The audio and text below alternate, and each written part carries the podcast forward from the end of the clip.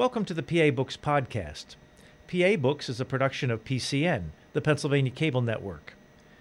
This program features interviews with authors of books on Pennsylvania people, history, sports, business, nature, and politics. While the focus is always on Pennsylvania, topics like the Revolutionary War, the Battle of Gettysburg, the Industrial Revolution, the coal and steel industries, and authors like John Updike, David McCullough, and John Grogan have a universal appeal.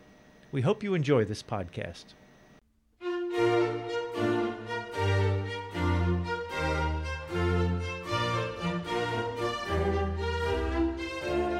This week on PA Books, the author of St. Katharine, Cordelia Frances Biddle.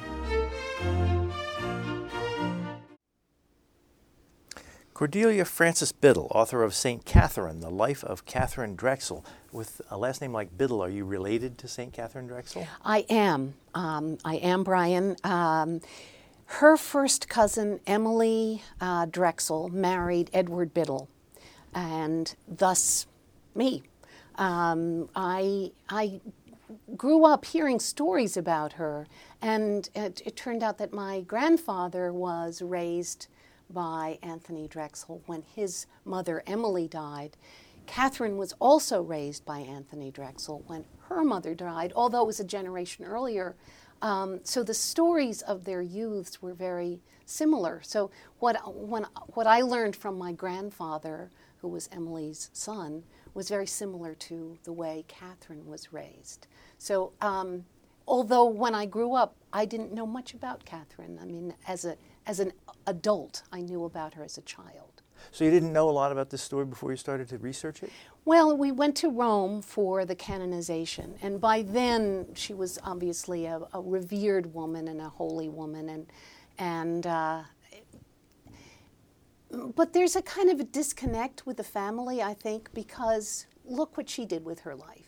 Um, she was an enormous philanthropist, more than philanthropist. She gave herself as well as her great wealth to helping the poorest of the poor, to educating the poorest of the poor. And she said, These people, African Americans, Native Americans, aren't being educated by the government. This has to change. There has to be parity. She was an early proponent for social justice. Um, but given her life, and given my wealthy Biddle and Drexel relatives' lives, um, that I think threw into kind of high relief. Um, their own, they were philanthropists, yes, they were charitable, but they also had palatial houses and yachts and everything money could buy. So I think she was not persona non grata, but I think she was a thorn perhaps in their sides. Did they donate much money to her? No. Her family members did not? No, no, no. She used her own money for what she believed in. And it's not that they didn't believe in, in social justice and parity. It's simply that they had, they had other charities that they believed in. Anthony Drexel created Drexel University. That was her, uh, her uncle and uh, so that you know they would maybe give money to Drexel University or some other charity, but they she used her own wealth, and she, I think she probably was happier doing so because she didn't have anybody saying, um, "I think you'd better be better off doing something else." She was a very independent woman. Was Anthony Drexel the founder of the family fortune? No, um, it was his father, Francis Martin Drexel. He was a uh, poor a painter um, of portraits who um, emigrated from Austria. Poor money or poorly skilled? Ooh, that's a tough question. His paintings are workmanlike. Um, I, they're not brilliant. Uh, he wasn't Copley. Um, but they're they're attractive. But he anyway he he emigrated from Austria in, he was fleeing the Napoleonic Wars uh, because Napoleon, having conquered Europe, uh, decided that he would recruit all the, the, the, different countries that he had conquered. So he would recruit members of the army. And that meant that Drexel would have been fighting against his own countrymen. So he fled very dramatically Um, he fled across the Rhine in the middle of the night, and then across Lake Constance, and then took a boat, the John of Baltimore, to the United States. He intended only to stay eight years at the maximum. He wanted to make a fortune. That was his drive. And um, he did make a fortune, but not as a painter. He, uh, he first he settled in Philadelphia, um, married, and still was pa- painting portraits, and had a moderate success, not fabulous success. And uh, he then decided that he would go to South America. He was an adventurer and paint the grandees of the newly emerging countries of South America. So he deserted his wife and son and daughter and went off to, to, to do this. And he was gone for four years. Came back to his family and had made some money, not a fortune, as I said. Um, and by then, then he stayed here. And then Anthony, his son, was born. His first son was Francis, named after him, who became the father of Katharine Drexel.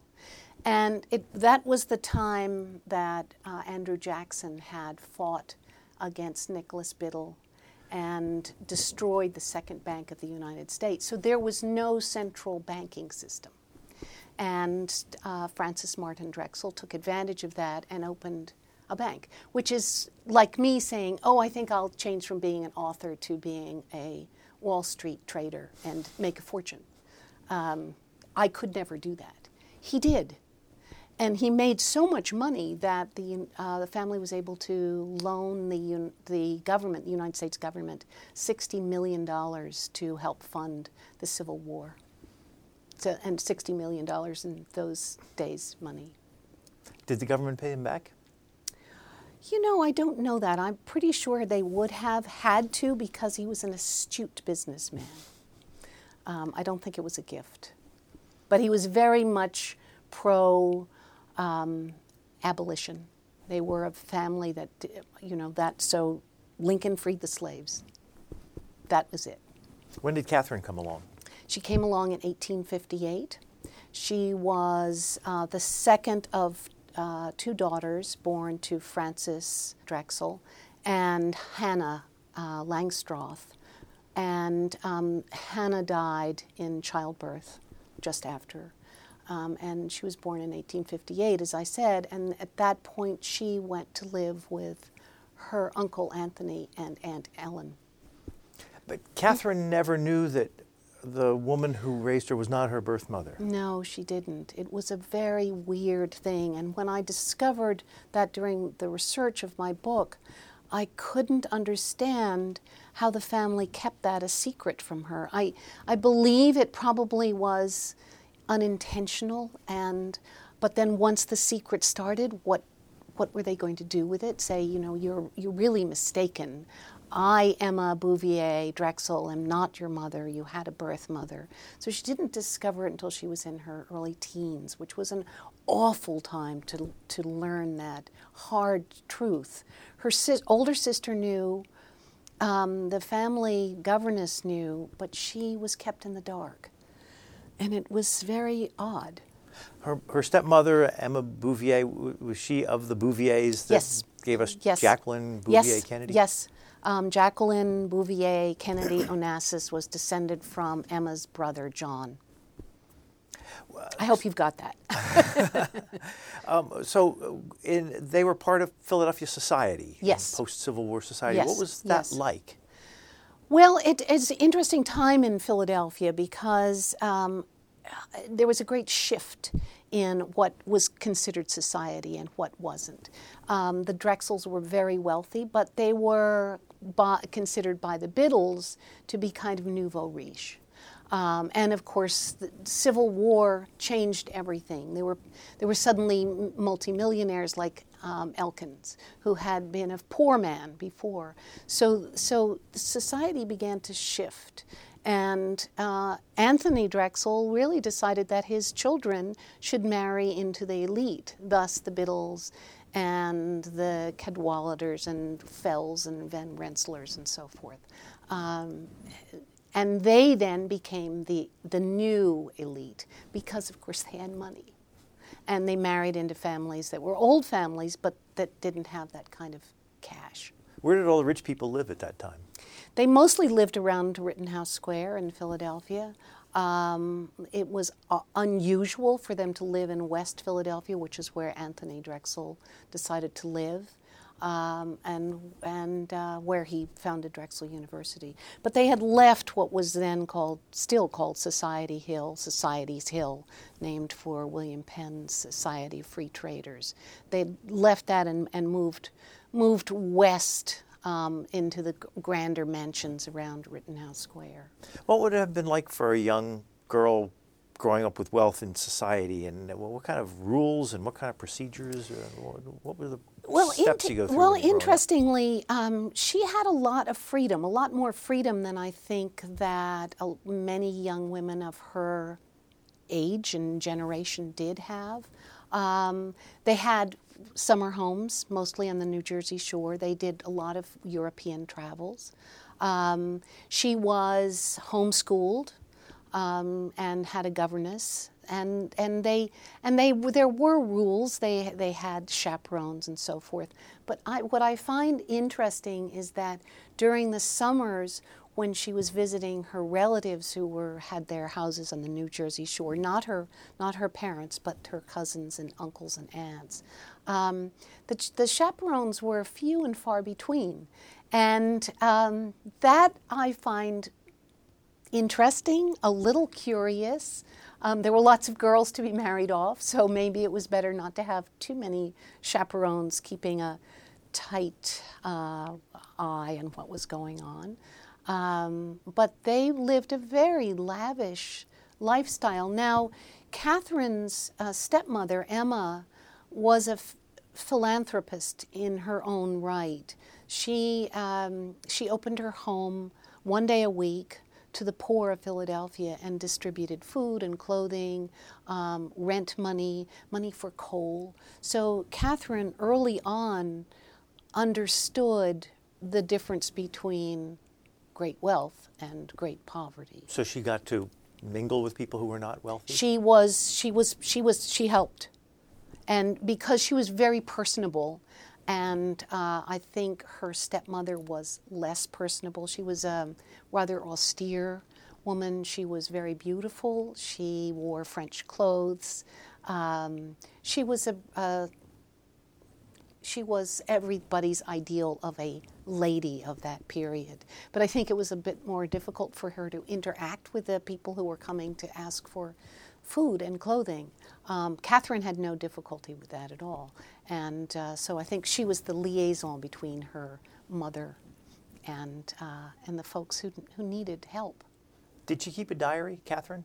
She kept a series of journals, and uh, they were wonderful to read. They still are wonderful to read. Um, she was she was impetuous. She was uh, had an incredible sense of humor. Um, she did, we, like all young girls, she pressed flowers into the journals and um, she made fun of people and she drew um, rather pointed caricatures of people. Um, and, they, and they reveal this other side of her because now she's a saint. And she wasn't.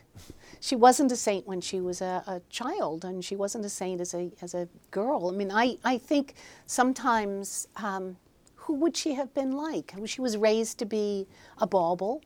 Um, although the family had had this um, con- contribution to the funding of the Civil War, she was still. Um, I don't like to use the term just a girl, but really at that time that's what she was raised to be. Just, you know, she would supposedly be somebody's wife, and uh, and that was all that was expected of her. So if you look at the modern or contemporary world, would, would she have turned out like Paris Hilton? I don't know, um, but it could have been that extreme. You said she had her debut at age 21. Uh, for someone in society in Philadelphia at that time, what would a debut have been like? Was it was not what it is now or what it was 20 years ago. Um, it was a private affair really just for family and friends. It was to say to the to the world at large, um, our daughter is now ready to be married, and here she is. We're presenting her to to to you and and all of your relatives who are have young eligible men. Did she have gentlemen callers? She did. She did. She even had a uh, marriage proposal. And interestingly enough, it came, um, it came just after Emma's death. So um, I think that's her stepmom. That's her stepmom, yeah. And I think um, she never told. The only person she told about it, she told her father, um, just to see what he would say, and he said, "Whatever you want to do." Um, she didn't tell her sisters, which I find very interesting. Um, and I also find it interesting that they didn't guess because this young man had to be coming to the house. He had to be seen walking about with her in Rittenhouse Square. Um, no one seemed to know. Uh, her spiritual advisor, who had been her parish priest, knew because she wrote him and said, What should I do? Um, but the rest of it is kind of shrouded in secrecy. When you were reading through her journals, how often did you come across a, well, what do you know moment? Oh, gosh, I think all the time. Um, especially because I didn't expect her to have this rollicking sense of humor. Um, excuse me, when uh, the family went to Europe when she was 15, and at 15 she was expected to be behave like a proper young lady. She did not. Um, she had uh, conversations with a young man on the ship sailing to Europe that she probably wouldn't have had if she'd had a, a strong chaperone.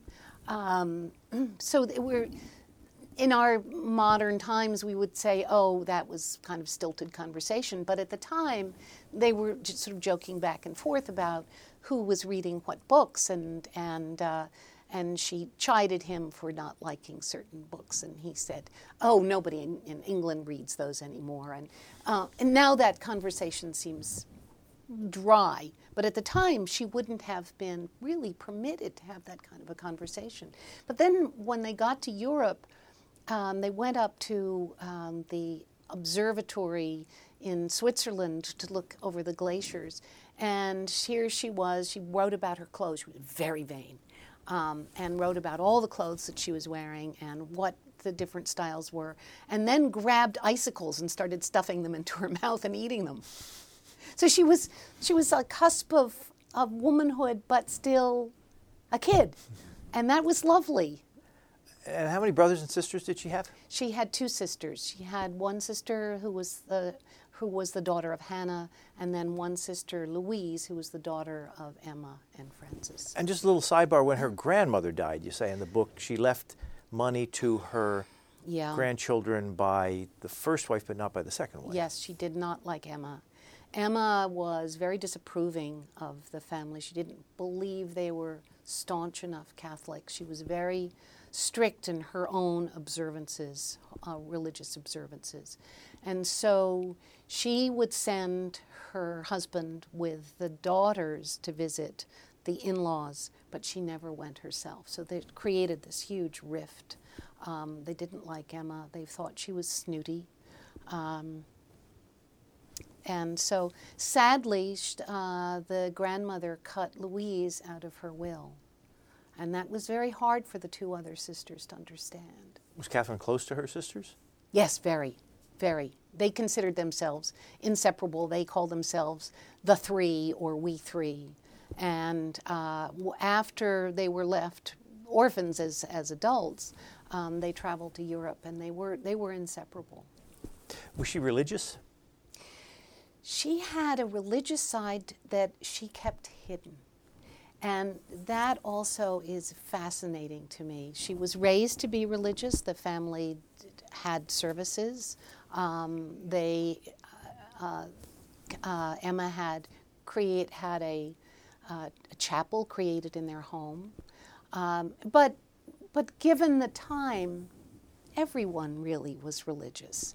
Um, would, whether you were a Protestant or a Jew, Catholic, you you worshipped in your place of worship. It was a given. Um, so I'm not sure that they were any more religious than anyone else in Philadelphia or really the country at that time, but they were. But she had she had started to keep journals that she entitled Strictly Private, the Holy Ghost Speaking to My Soul. And she started writing short stories that really have a strong religious bent. Um, but she never showed them to anyone, which is, it's, it's, it's wonderful because you can see this duality of her nature, of who she thought she was being raised to be and who she ultimately became.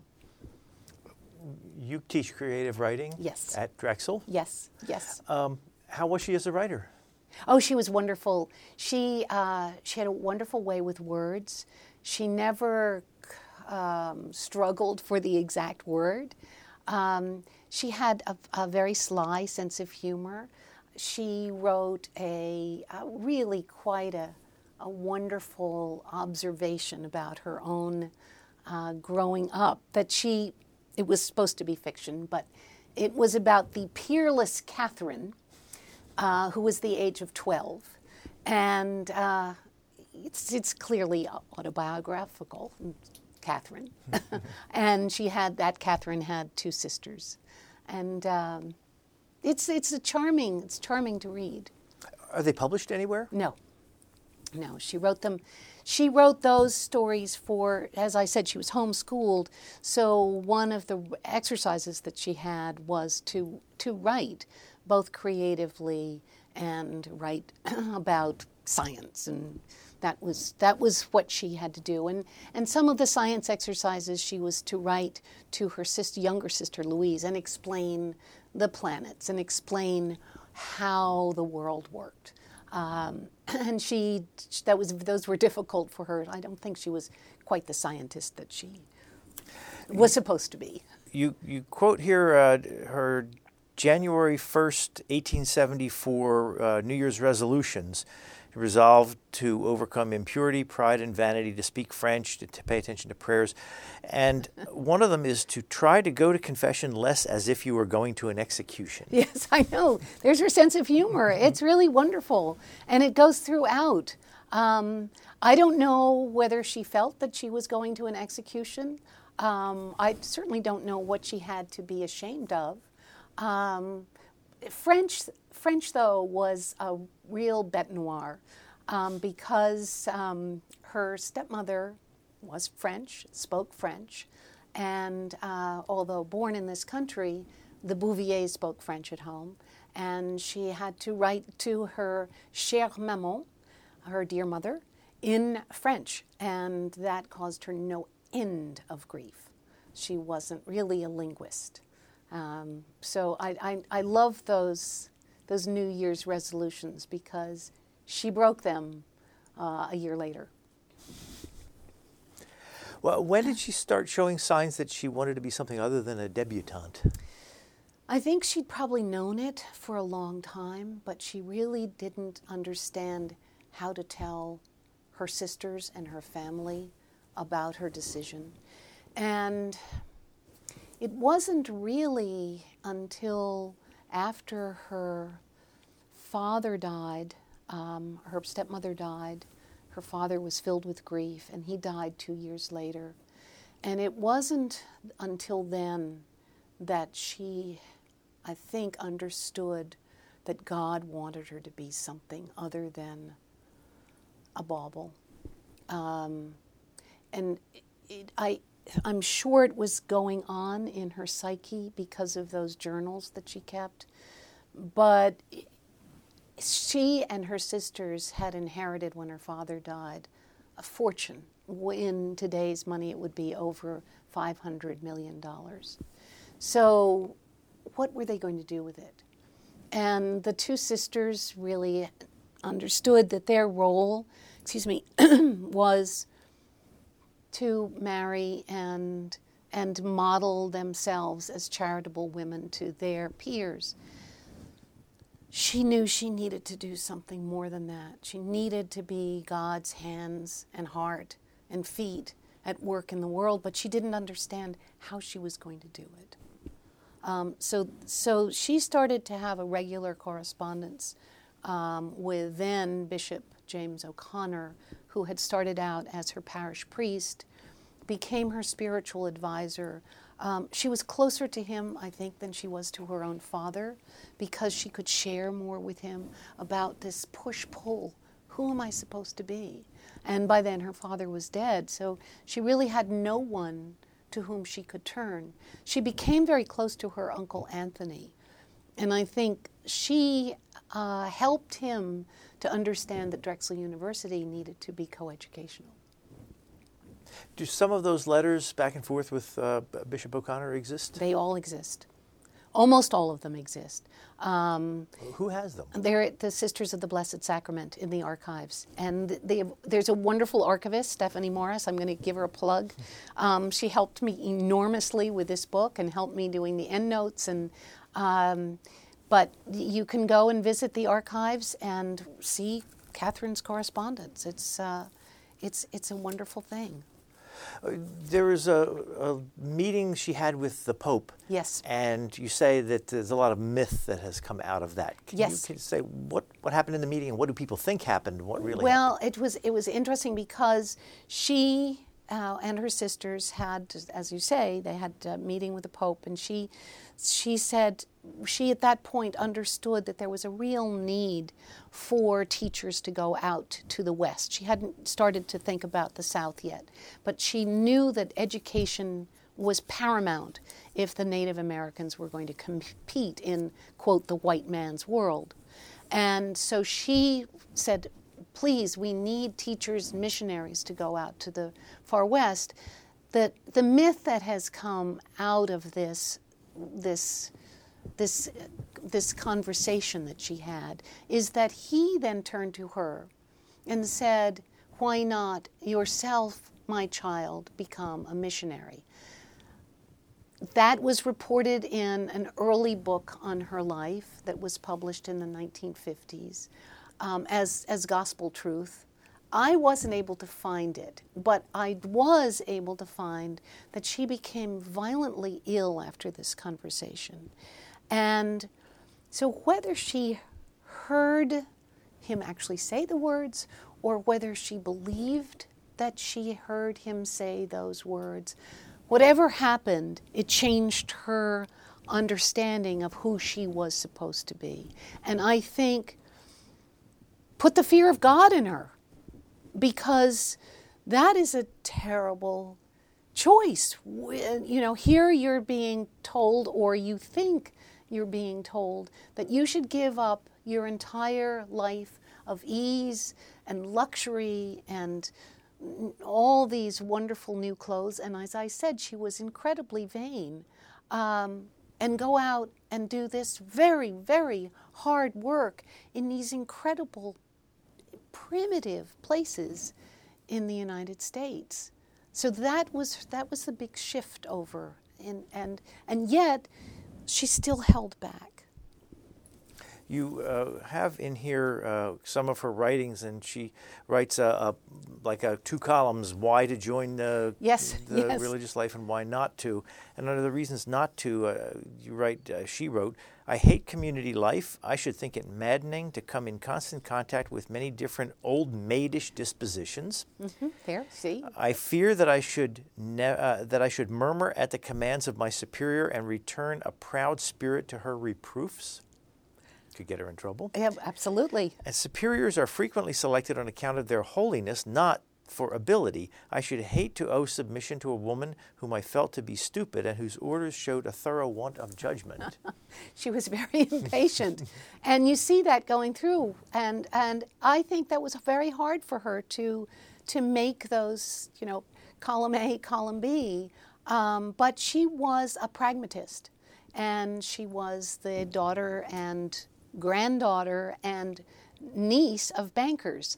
So she had grown up. So you're going to weigh if we're going to lend money to the United States government how how is that going to work so that had been her background and so she her reasons for entering religion were all very high flown and wonderful um, and her reasons for not really show the human side of her, which is which I think is drives the story. She was a human being, and to see her impatience coming in, and to see her her understanding of what she was going to have to give up, um, that's very compelling to me in writing the story. And I and as I was transcribing my notes and typing that into my computer, I, I, I felt I was having a conversation with her, and you know the reasons the reasons why I must obey God, and the reasons that are pulling me away from that and that are keeping me in this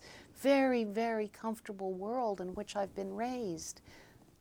They're hard to read. And, and I, I, as a creative writing teacher, I, I brought that to my students and I said, look, you know, consider when your character is about to make a huge life choice, writing the pros and cons. I think it's interesting. How do you teach creative writing? Oh, that's a great question. Um, how I teach it is uh, encourage my students to be as bold as they possibly can and um, never hold back anything. Uh, I start out with some acting exercises, which I learned when I was an actress in New York.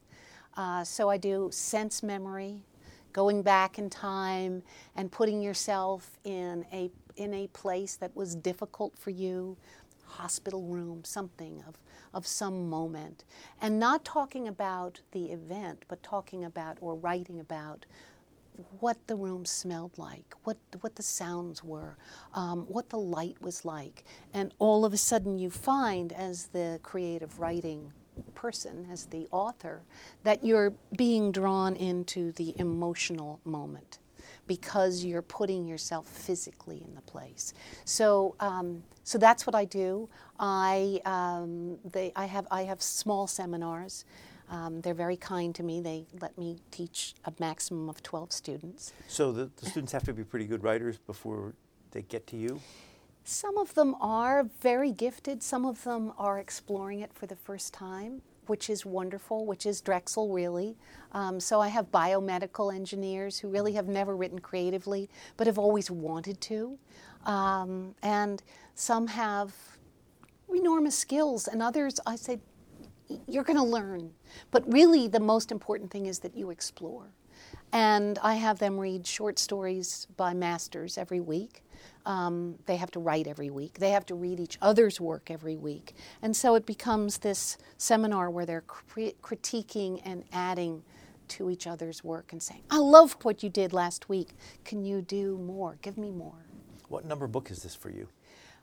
Oh, I'm so bad at numbers. Um, oh, golly, this is terrible.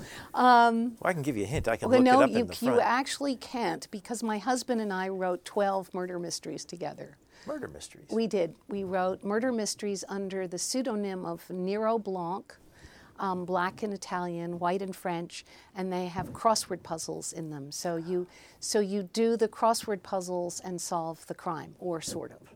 That's the idea. Uh, now, the books that are here that say also by Cordelia Frances Biddle, Without Fear, Deception's Daughter, The Conjurer, Beneath the Wind, all fiction? Yes. This is your first crack at nonfiction? Yes, and I and I had, uh, was trepidating about that. I really wanted to write Katharine's story, but I thought, well, this is not what I'm trained to do. However, my other books are all historical fiction, and I'm a research geek and I will spend as much time as I possibly can in research facilities, of which Philadelphia has a myriad. Um, so if I can be have my nose in an old newspaper, not microfiche, but the real newspaper, I'm a very happy person. And I realized that my uh, those three novels that you mentioned first are set in early Victorian Philadelphia. So this is almost a natural progression in terms of research, time, period, what was going on in the world, what was going on in Philadelphia. Um, and, and I, as, a, as an author, feel that I need to expose social injustice. So um, those, those novels really expose the huge chasm between wealth and poverty. And that's what I was all about in writing those novels. So, so in fact, this was a natural progression. And, and as a creative writing person, I think I had an easier time entering, entering into Katharine's psyche than someone who simply went at it saying, here are the facts, here are the figures, let me put them together as if it's I'm putting together a jigsaw puzzle.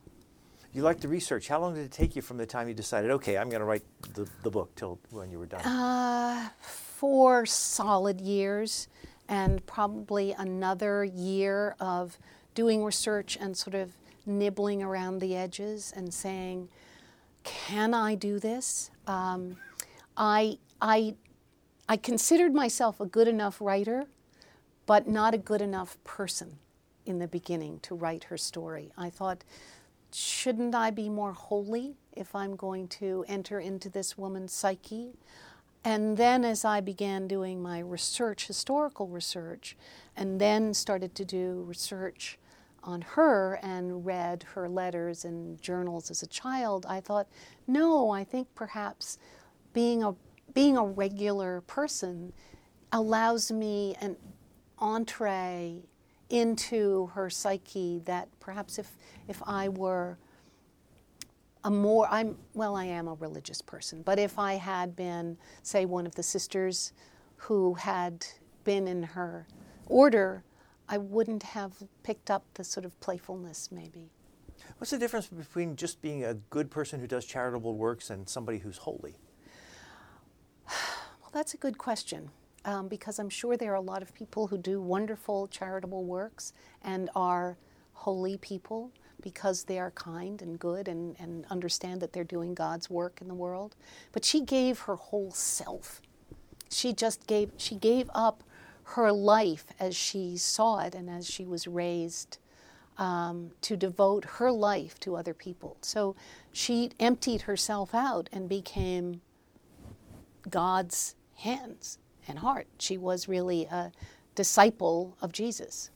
You say when she was writing back and forth to Bishop O'Connor uh, about should I enter the, the order or not, um, he at one point said, I don't think you should. Absolutely, he said that. He, he felt that she would be better, um, or Philadelphia and maybe the United States would be better served by having this very strong example of what a charitable act looks like.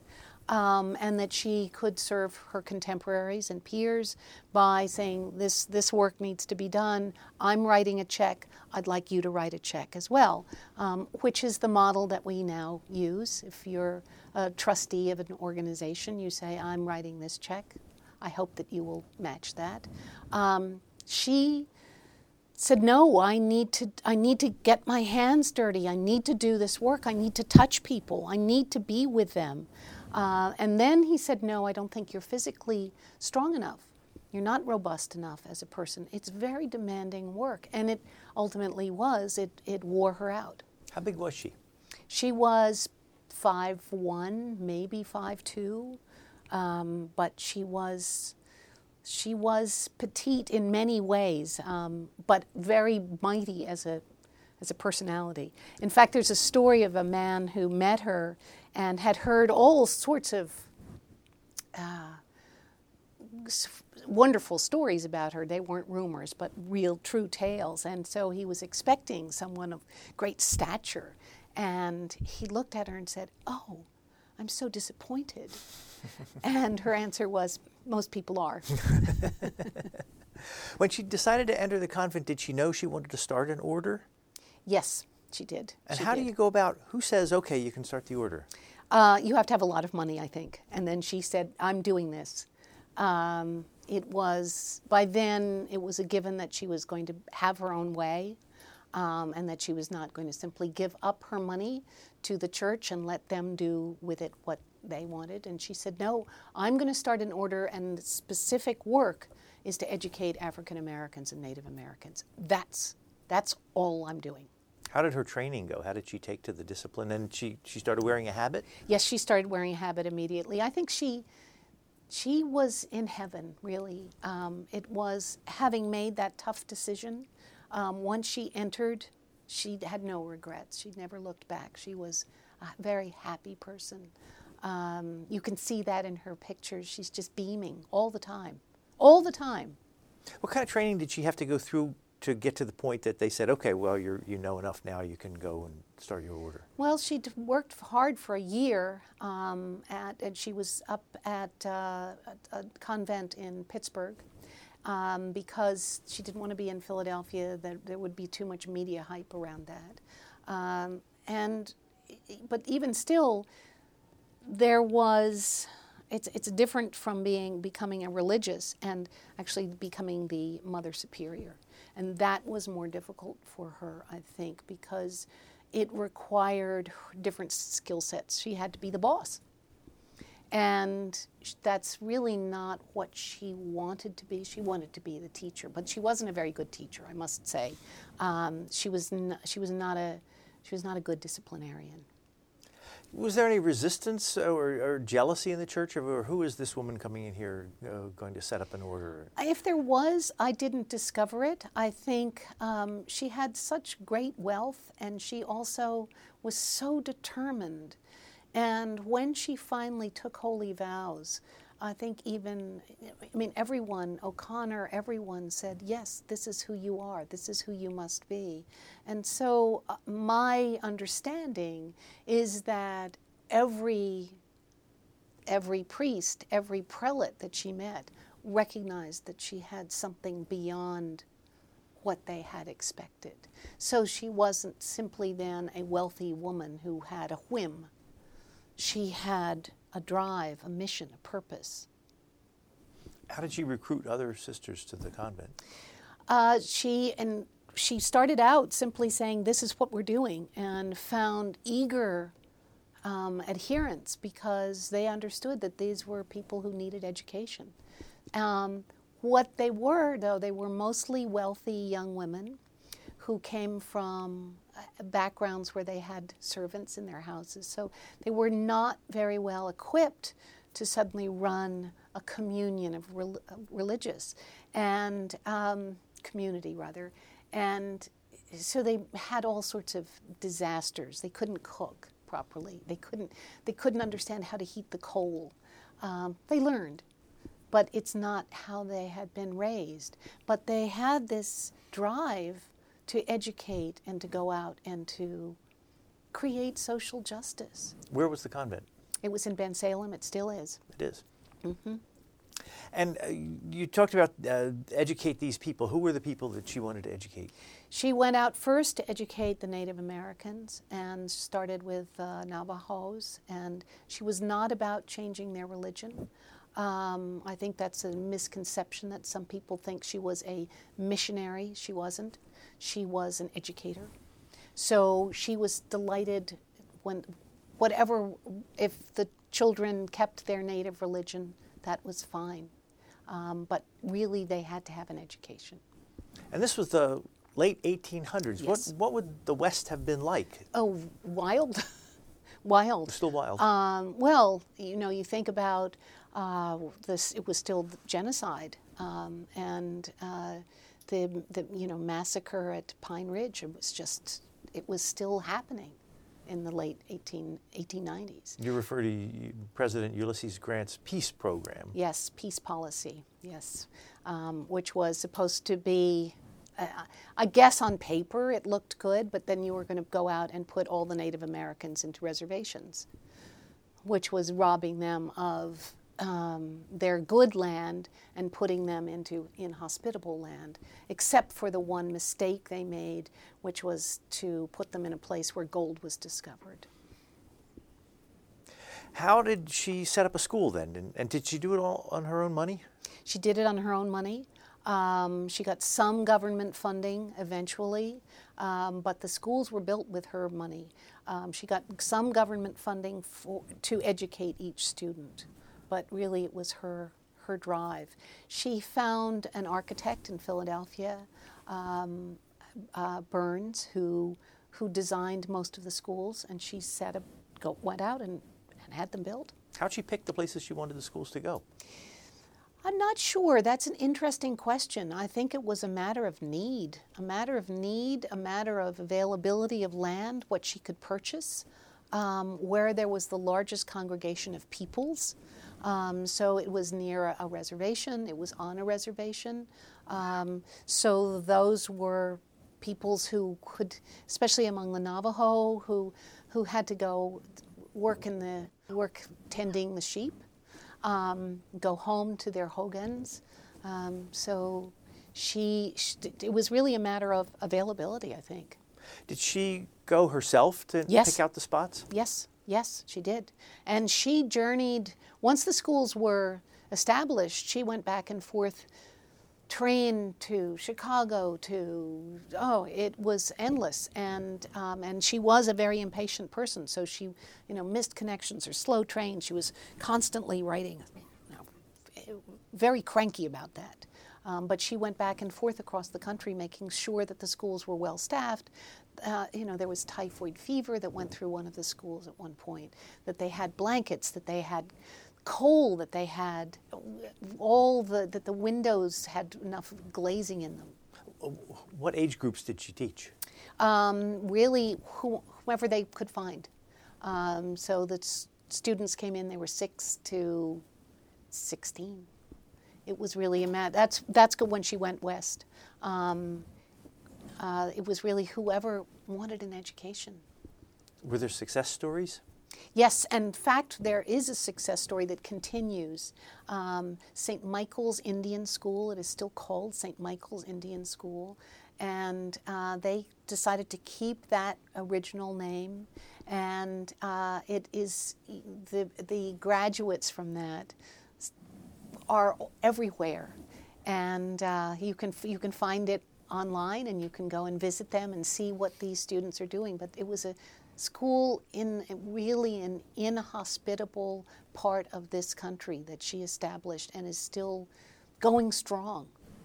She also set up schools for uh, teaching African Americans yes. in the Deep South. Yes, yes, yes, and fought the Ku Klux Klan, um, which I find extraordinary doing the research. Um, the Klan uh, had its sort of, well, the Klan grew out of um, a backlash to Reconstruction after the Civil War. And um, the Klan is still going strong. Um, they have a very uh, glitzy website. I've spent oh, today, you mean? Mm-hmm. I've spent a lot of time on the Klan website to see what they're up to.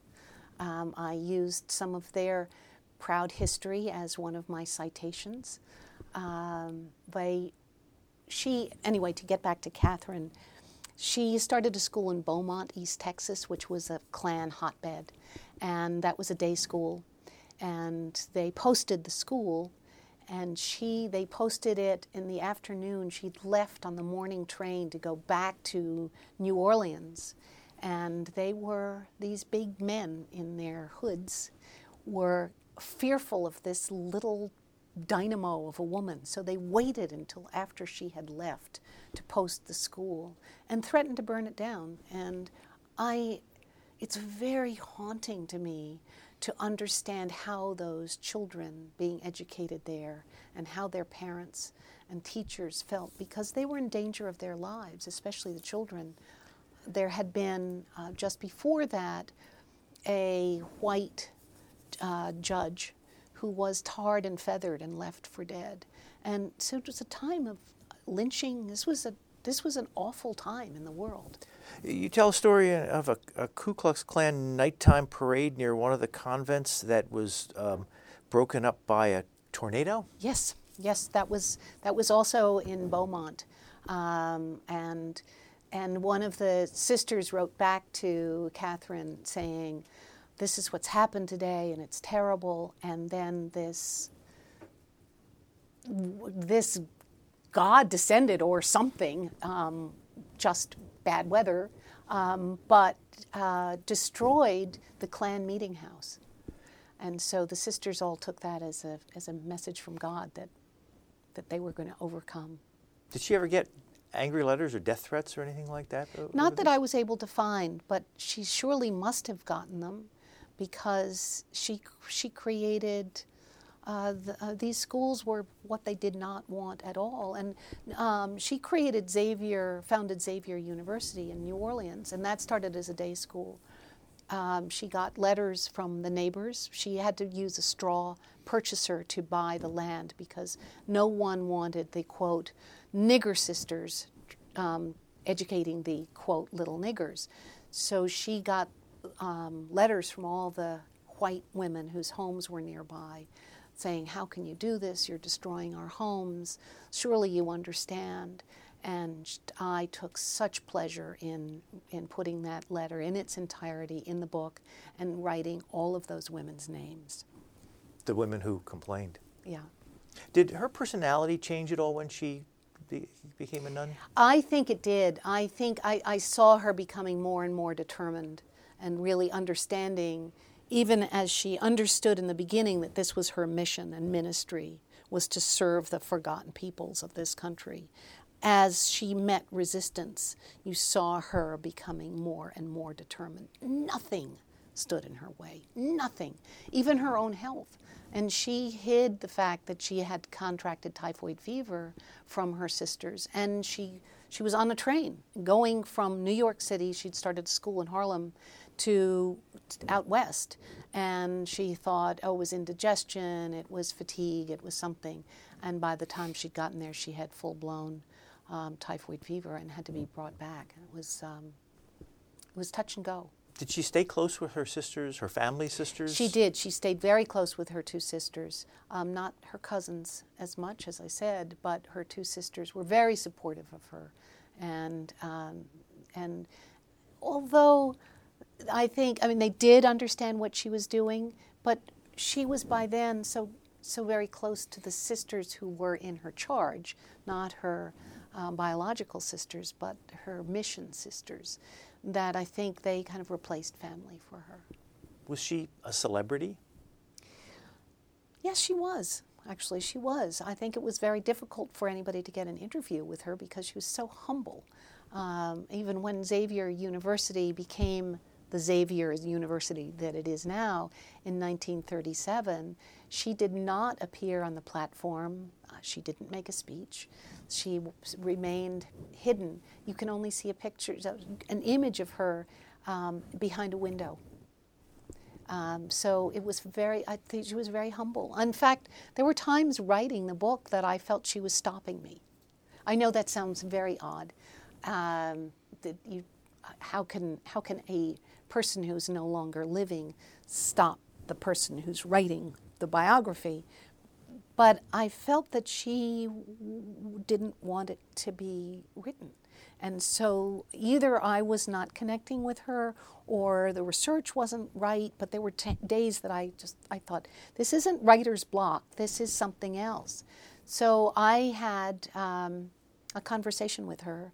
Um, I went up to the mother house where her shrine is, and um, I said, "This is not about you. This is about your work."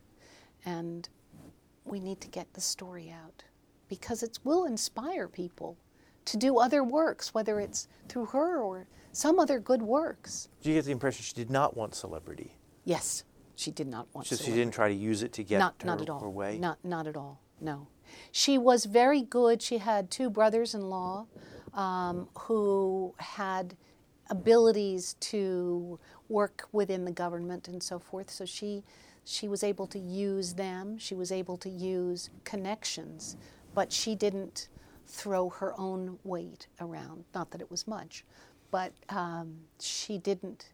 She didn't consider, consider what you'd think of now. A celebrity would be able to say, I, I want this done, make it happen. She didn't do it that way. You said that at one point her health failed and she went uh, back to the convent and never left for many years for the rest of her life, in fact. Um, she, she had typhoid fever, and that, uh, that really weakened her greatly. She, sur- she survived that, she got better, but she kept up this brutal pace. And uh, she was always rushing from Bensalem, Pennsylvania, west south, going to all the schools in the south, and there were 70 schools eventually throughout the United States. And she was hurtling herself between schools to make certain everything was well and that the sisters there were supported and so forth. And she had um, had a stroke and hid that and uh, forbade the doctor to tell the sisters that she'd had this stroke. Kept going. Um, there was a sister who was ill who had cancer, and she wanted to bring her back to Chicago. She had another stroke on the way. And by the time she got back to the mother house in Bensalem, she was a very, very, very ill woman. And, um, and then had a series of strokes and really was incapacitated. She lived to be 97? Yes, yes. So the strokes started, she had 20 years of living in the mother house and being confined to quarters, really. Um, and it was hard for her because she had been such an active woman. And reading her, her, her letters and her musings and her books of contemplations, um, you can see, and meditations, how difficult it was. She remained impatient.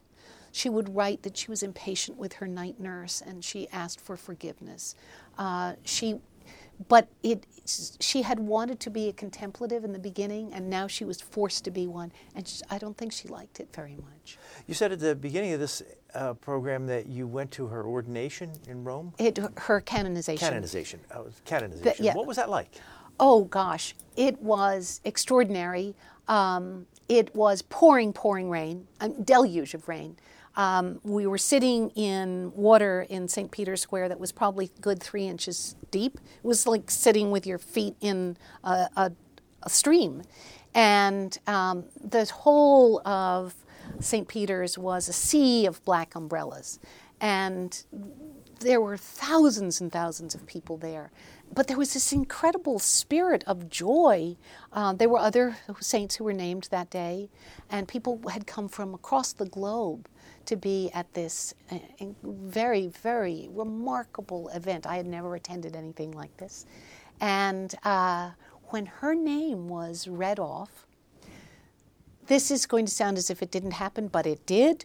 The skies miraculously cleared, cleared, not just got less gray.